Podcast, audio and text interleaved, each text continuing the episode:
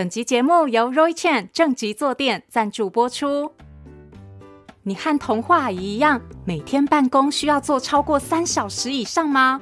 想维持正确坐姿，就使用 Roy Chen 正极坐垫。Roy Chen 正极坐垫是市售唯一可选择体型的正极坐垫，有男女儿童三种尺寸，支撑腰部，包覆骨盆，让你坐得端正不费力。底部独家支撑设计，适合任何座椅。最近还新增超美的女用款粉色和坐垫清洁去污棒，不仅好看，还很好清理。现在选购享全馆专属五二折优惠，根本半价哎！赶快去点资讯栏连接。本集故事由东雨文化授权提供，作者凯叔。欢迎收听《从前从前》，Welcome to Once Upon a Time。This is Auntie Fairy Tale。我是童话阿姨。Hello，小朋友，上周的口袋神探故事是不是让你等不及，想继续听下去了呢？究竟艾小坡和潘妮能不能成功找到他们的偶像纳兰嫣？又或者他们能不能及时避免漫画家可能发生的危险呢？准备好了吗？漫画家失约之谜马上就要开始喽！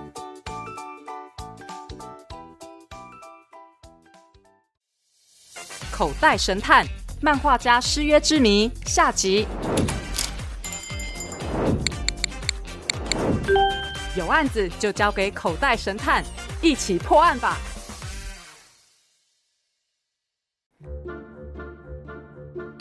本来期待着与崇拜的漫画家见面的艾小坡，不约而同地遇到同学潘妮。他们等待着漫画家纳兰嫣的出现，却迟迟没见到人。根据纳兰嫣社群上的可疑贴文，两人怀疑纳兰嫣可能遇上了危险。他们一步步用仅有的线索追查纳兰嫣的下落，终于找到了纳兰嫣住的民宿。经过民宿阿姨确认，纳兰嫣应该住在二零七号房。艾小坡和潘妮锁定了目标，对，肯定就是他。一确定纳兰嫣的房间号码，艾小坡和潘妮拔腿跑上二楼。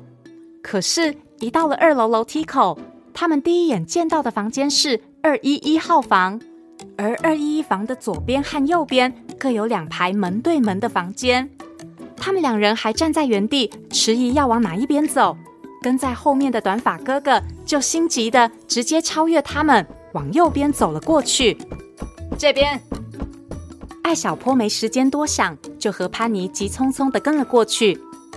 找到了二零七号房后，艾小坡礼貌的敲了敲门：“有人吗？纳兰嫣老师，您在里面吗？”可是敲了半天。房间里都没有任何回应。纳兰嫣老师，短发哥哥忍不住了，他上前用力的拍打房门，开始大喊：“纳兰英老师，你在里面吗？开门，快开门啊！”哦，你们不要拍了啦，会影响客人休息的。要是把我家的门拍坏了，谁赔啊？中年阿姨从楼梯口一路小跑步过来，阻止他们，并气喘吁吁的指了指门把上挂着的牌子。上面写着“请勿打扰”四个字，看到没有？客人把这个牌子挂在门把上，就是不希望被人打扰。我们连打扫都没做。中年阿姨挡住门，坚决不允许他们再打扰客人。艾小坡再多看了一眼牌子，发现，在“请勿打扰”的牌子后面，好像粘着一张纸片。阿姨，不好意思，可不可以请您让开一下？我只是想好好检查一下那个牌子。艾小坡有礼貌地请求中年阿姨，短发哥哥就没这么客气了。他根本不等中年阿姨反应过来，就急着把她拉到一边。艾小坡趁机翻过牌子，居然看到纸片上画着三只燕子的图案，右下角还有 N L Y 三个英文字母。短发哥哥看了看，肯定的说：“啊，没错。”这画风跟纳兰嫣的一模一样，N L Y 还是纳兰嫣三个字首字母的缩写，他肯定住在这里。潘妮接着问：“阿姨，请问这个房间里的客人是不是出去了啊？”中年阿姨摇摇头，不知道哎，我没有特别注意。这么说，纳兰烟老师可能还在里面，可是他为什么不开门呢？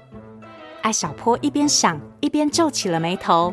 鸡飞飞才没耐心想这么多，他一个劲地催促艾小坡快点进房间看看，而潘妮也提出要进房间看看的想法，但是阿姨无论如何都不同意。短发哥哥也失去了耐性。哎呦，老板呐，你怎么这么死板？我们是为了帮人呢，你这样拒绝，万一后果很严重怎么办？想不到中年阿姨还是不答应开门。而且还要把他们四个人都赶出去了。哎呀，你们不要难为我了啦，请你们快点离开。呃，大姐啊，你先听我说，现在这位漫画家很可能有危险。幸亏艾成功发挥了记者出色的口才，费了好大的劲说服中年阿姨，终于取得了备用房卡。他们赶紧打开房门。他们四个人走进去，发现房间里亮着灯，门口摆着一个行李箱，书桌上有一台开着的笔记型电脑，荧幕上显示着几张没有上色的漫画草稿，全部都是《大侦探联盟》里的人物。艾小坡惊喜地说：“哇，你们看，这些是《大侦探联盟》的样稿哎！灯还亮着，这说明纳兰嫣老师昨天晚上的确在这个房间里。”可是潘妮却高兴不起来，她紧锁着眉头，盯着床上的床单和棉被。艾小坡转头看了一眼，也愣住了。床上的床单、棉被竟然干干净净、整整齐齐的，好像根本没有人动过。潘妮纳闷地说：“难道纳兰嫣老师昨天晚上没有在这里睡觉吗？”艾小坡点点头，的确有这种可能。可是要怎么样才能证明呢？万一是他自己收拾的嘞？潘妮打了个响指说：“这个简单，阿姨，请问你这边有紫光灯或是紫外线手电筒吗？”啊，有有有，我在网络上买过一个紫外线手电筒，是验钞票用的。我现在去拿给你哦。不久后，中年阿姨拿来了紫外线手电筒。潘妮关掉房间的灯，打开手电筒，仔细的扫着床上的棉被。艾小坡搞不懂了，潘妮在做什么啊？咕噜鸡，这你都不知道？我告诉你吧，他这是在检测房间里够不够干净。因为人体的体液，还有许多动物的体液，在紫外线下会发光。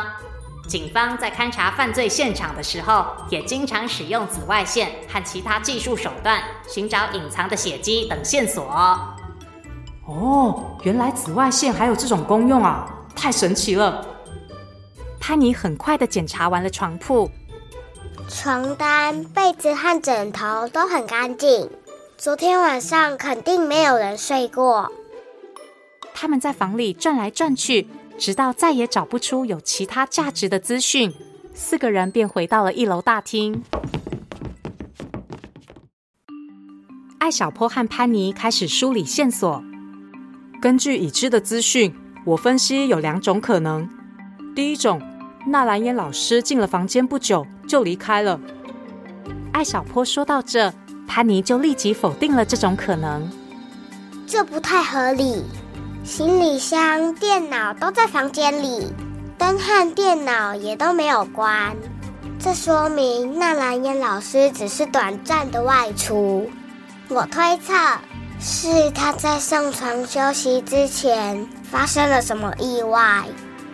对啊，说不定那个跟踪他的人也到了这家民宿。呃，好可怕！短发哥哥一副害怕的样子，艾成功则向中年阿姨询问。请问，昨天二零七房客人上楼的时候，有没有人跟着他？没有啊。哦，对，我想起来了，二零九号房的客人和他上楼的时间很近，前后大概隔了不到五分钟。而且，二零九号房的客人不是提前预定的，是直接过来的。中年阿姨给出了一条极具价值的线索。艾小坡问：“那这个客人长什么样子啊？”哎呀，其实啊，他们两个的样子我都不知道。中年阿姨回忆着当时的情形，因为两个人都把脸包得紧紧的，戴口罩又戴着墨镜，我根本看不清楚。不是吧？艾小坡和潘妮有点失望。是啊，不过他们都登记了自己的身份资讯，你们看看。中年阿姨一边说，一边拿出客人的登记本，翻到最新的一页，递给艾小坡和潘妮。艾小坡发现，二零七房的客人登记的姓名是燕兰娜，登记时间是晚上八点钟；二零九房的客人登记的姓名是徐星辰，登记时间是八点零四分。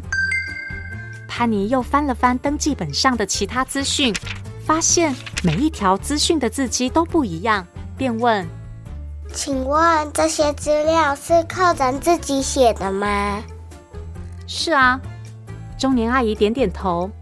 这时，鸡飞飞也从口袋里悄悄地探出头，盯着登记本看了一会儿。咕噜鸡好像有哪里不对劲，启动痕迹比对功能。比对结束，结果显示有两条登录资讯的笔记一致。哈？不同客人写的资料，笔记怎么会一样呢？带着这个疑问，艾小坡又仔细比对了刚才的两条登记资讯。这次他也发现了可疑的地方。老爸，借你的手机用一下哦。艾小坡用爸爸的手机搜索出纳兰嫣在社交网站上的主页，可是却没有再看到那几条包含跟踪、绑架的贴文了。艾小坡觉得很纳闷，奇怪，明明之前还看到了，难道纳兰嫣老师把讯息删除了？这时，潘妮也从自己的角度推理完毕，她把艾小坡拉到一边说：“小坡，从时间上推断，二零九房的客人很可能就是跟踪纳兰嫣老师的人。”艾小坡决定先根据潘妮的线索进行追踪。嗯，有这种可能，我们再上楼去看看。他们来到二零九号房门口，艾小坡注意到二零九号房就在二零七号房的隔壁，而且门把上也挂着“请勿打扰”的牌子。中年阿姨敲了敲门：“不好意思，请问有人在房间吗？”没有任何回应。经过刚才的一连串猜想，这时中年阿姨也察觉到事情有些不对劲，于是她便拿出了备用房卡，打开了房门。房间里窗帘拉上了，一片漆黑。中年阿姨把房卡插进门口的卡槽，一下子房间里的灯全亮了起来。艾小坡和潘妮发现。房间里面竟然乱糟糟的，被子掉在地上，喝水的杯子也摔破了，碎片到处都是。潘妮说：“艾叔叔，艾小坡，这个房间这么乱，我推测二零九房的客人就是跟踪纳兰嫣老师的人，他把纳兰嫣老师叫到这里，两个人发生了搏斗。纳兰嫣老师现在一定非常危险。”艾成功也紧张了起来。哎，我们快报警吧！短发哥哥也附和道：“对对对，报警，赶快报警！”艾小坡却突然说：“等一下，大哥哥，我可以用一下你的手机吗？”短发哥哥一副勉勉强强的样子，把手机递给了他。艾小坡发现，在短发哥哥的手机上，依然可以看见纳兰嫣发布的那几条可疑的消息。此时，艾小坡已经知道了真相。呵，潘妮，不用报警了啦，我已经知道纳兰嫣老师在哪里了。艾小坡笑嘻嘻的指着短发哥哥，自信的说：“他就在我们的面前。”什么？潘妮和艾成功都非常吃惊。我说的对吧，纳兰嫣老师？艾小坡追问。潘妮还是有些难以相信。小坡，这个哥哥怎么会是？就是说嘛，我怎么可能是纳兰嫣呢？短发哥哥不在意的反问：“大哥哥，你不要再演戏了，我可是有证据的哦。”艾小坡无奈地说。只见短发哥哥还是不愿意承认，艾小坡便将证据一一展示出来。第一，根据二零七房内的漫画草稿，我们确定住进房间的就是纳兰嫣。第二，第一次上楼的时候，我和潘妮都不知道二零七号房在左边还是右边，可是大哥哥你却直接朝右边走过去，这说明你很可能来过这家民宿。第三，纳兰嫣发布的那几条跟踪、绑架的资讯，我用老爸的手机根本看不到。这说明纳兰嫣在发布讯息的时候设置了许可权，只有他指定的人才能看到。大哥哥，你可以看到，这说明纳兰嫣和你的关系很不一般，甚至可能就是你本人。短发哥哥还在试图狡辩，就凭这些也不能证明我就是纳兰嫣啊。呵呵，当然还有最关键的一点，那就是笔迹。艾小坡拿出了登记本，指出两条笔迹相同的资讯，脑海里闪现鸡飞飞告诉他的关于笔迹的知识。刚才登记本上的两条资讯，虽然字不一样，但是却有相似的地方，比如纳兰嫣的“纳”字，横折钩的“钩”没有钩。同样的，在徐星辰的“徐”字。竖钩的钩也没有钩。笔迹是指每个人写的字特有的形体特点，不同人会有不同的笔迹，它能反映书写人的特征。我刚才比对了一下，登记本上的纳兰嫣和徐星辰笔迹一模一样，确定是同一个人写的。大家全都目瞪口呆地看着艾小坡，他继续分析，所以两个房间都是纳兰嫣订的，根本没有人跟踪他。大哥哥，你一直在引导我们，让我们以为纳兰嫣遇到了危险，所以我判断你就是纳兰嫣，而这一切都是你设计好的。不信，你可以再写几个字，我们比对一下。我敢肯定，你的笔记和登记本上的一模一样。呵呵，好吧，好吧，我承认，我就是纳兰嫣。短发哥哥举手投降，同时开心的大笑着。哈哈。第一次见面就和你们开这么一个玩笑，真是不好意思哦。潘妮却还是有一些困惑。纳兰嫣老师，能见到你我就很开心了。只是你到底叫嫣兰娜还是徐星辰呐、啊？还有，你为什么要这样做呢？短发哥哥解释道：“我叫嫣兰娜，蓝色的蓝，接纳的纳。”徐星辰是我好朋友的名字啦，因为我最近正在构思一部新的作品，内容是有关儿童侦探的。可是我不清楚小侦探遇到案子的时候调查能力会有多强，所以就策划了今天这一场案件。首先，我用自己的身份资料预定了二零七号房，进房间后我又换了一个打扮，下楼用朋友的身份又订了二零九号房。今天早上，我故意把二零九房弄得一团糟，然后去书店和你们见面。老实说，你们的表现实在是太棒了，完全出乎我意料。哎，真相大白后，艾小坡、潘妮、艾成功和纳兰嫣把二零九号房恢复了原状，四个人开心的聊着天，还拍了很多合照。最后，纳兰嫣跟他们告别，离开了梧桐镇。而艾成功、艾小坡和潘妮一起往镇上的方向走去。艾小坡，我有一个问题，你是什么时候学会笔迹鉴定的啊？细心的潘妮抓住艾小坡问：“呃，这这个是我的秘密，等你什么时候破案赢了，我再告诉你。”这下可引起了鸡飞飞的不满。咕噜鸡，什么秘密呀？明明就是我的功劳。艾小坡心想，他总不能直接把鸡飞飞从口袋里拿出来，放到潘妮面前吧。于是他安慰鸡飞飞：“ 好啦，真是辛苦你了哦。等一下回家，我们去买你最爱的芹菜来庆功，好不好？”“咕咕噜鸡，算你懂事。芹菜要买一大把哦。好啦好啦，知道了。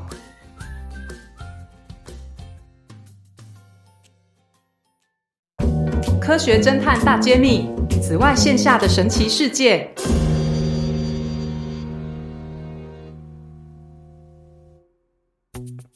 大家好，我是艾小坡。这次在办案的过程中，潘妮使用了紫外线检查民宿的床单和被单。那到底为什么紫外线可以用来检查是否有人类的体液和血液呢？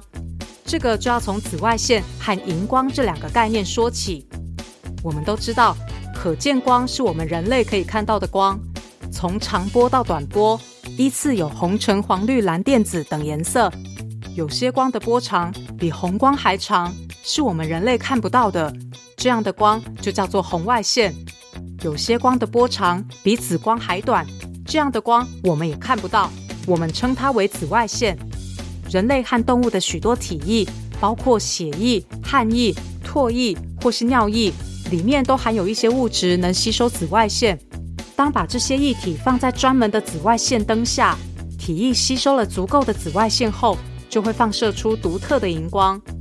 除此之外，紫外线还有别的应用，比如，钞票上面有荧光显色的标记，所以紫外线灯也常被用来验钞，分辨真钞和假钞哦。好啦，今天的科学侦探大揭秘就到这边，别忘喽，有案子就交给神探艾小坡，我们一起破案吧。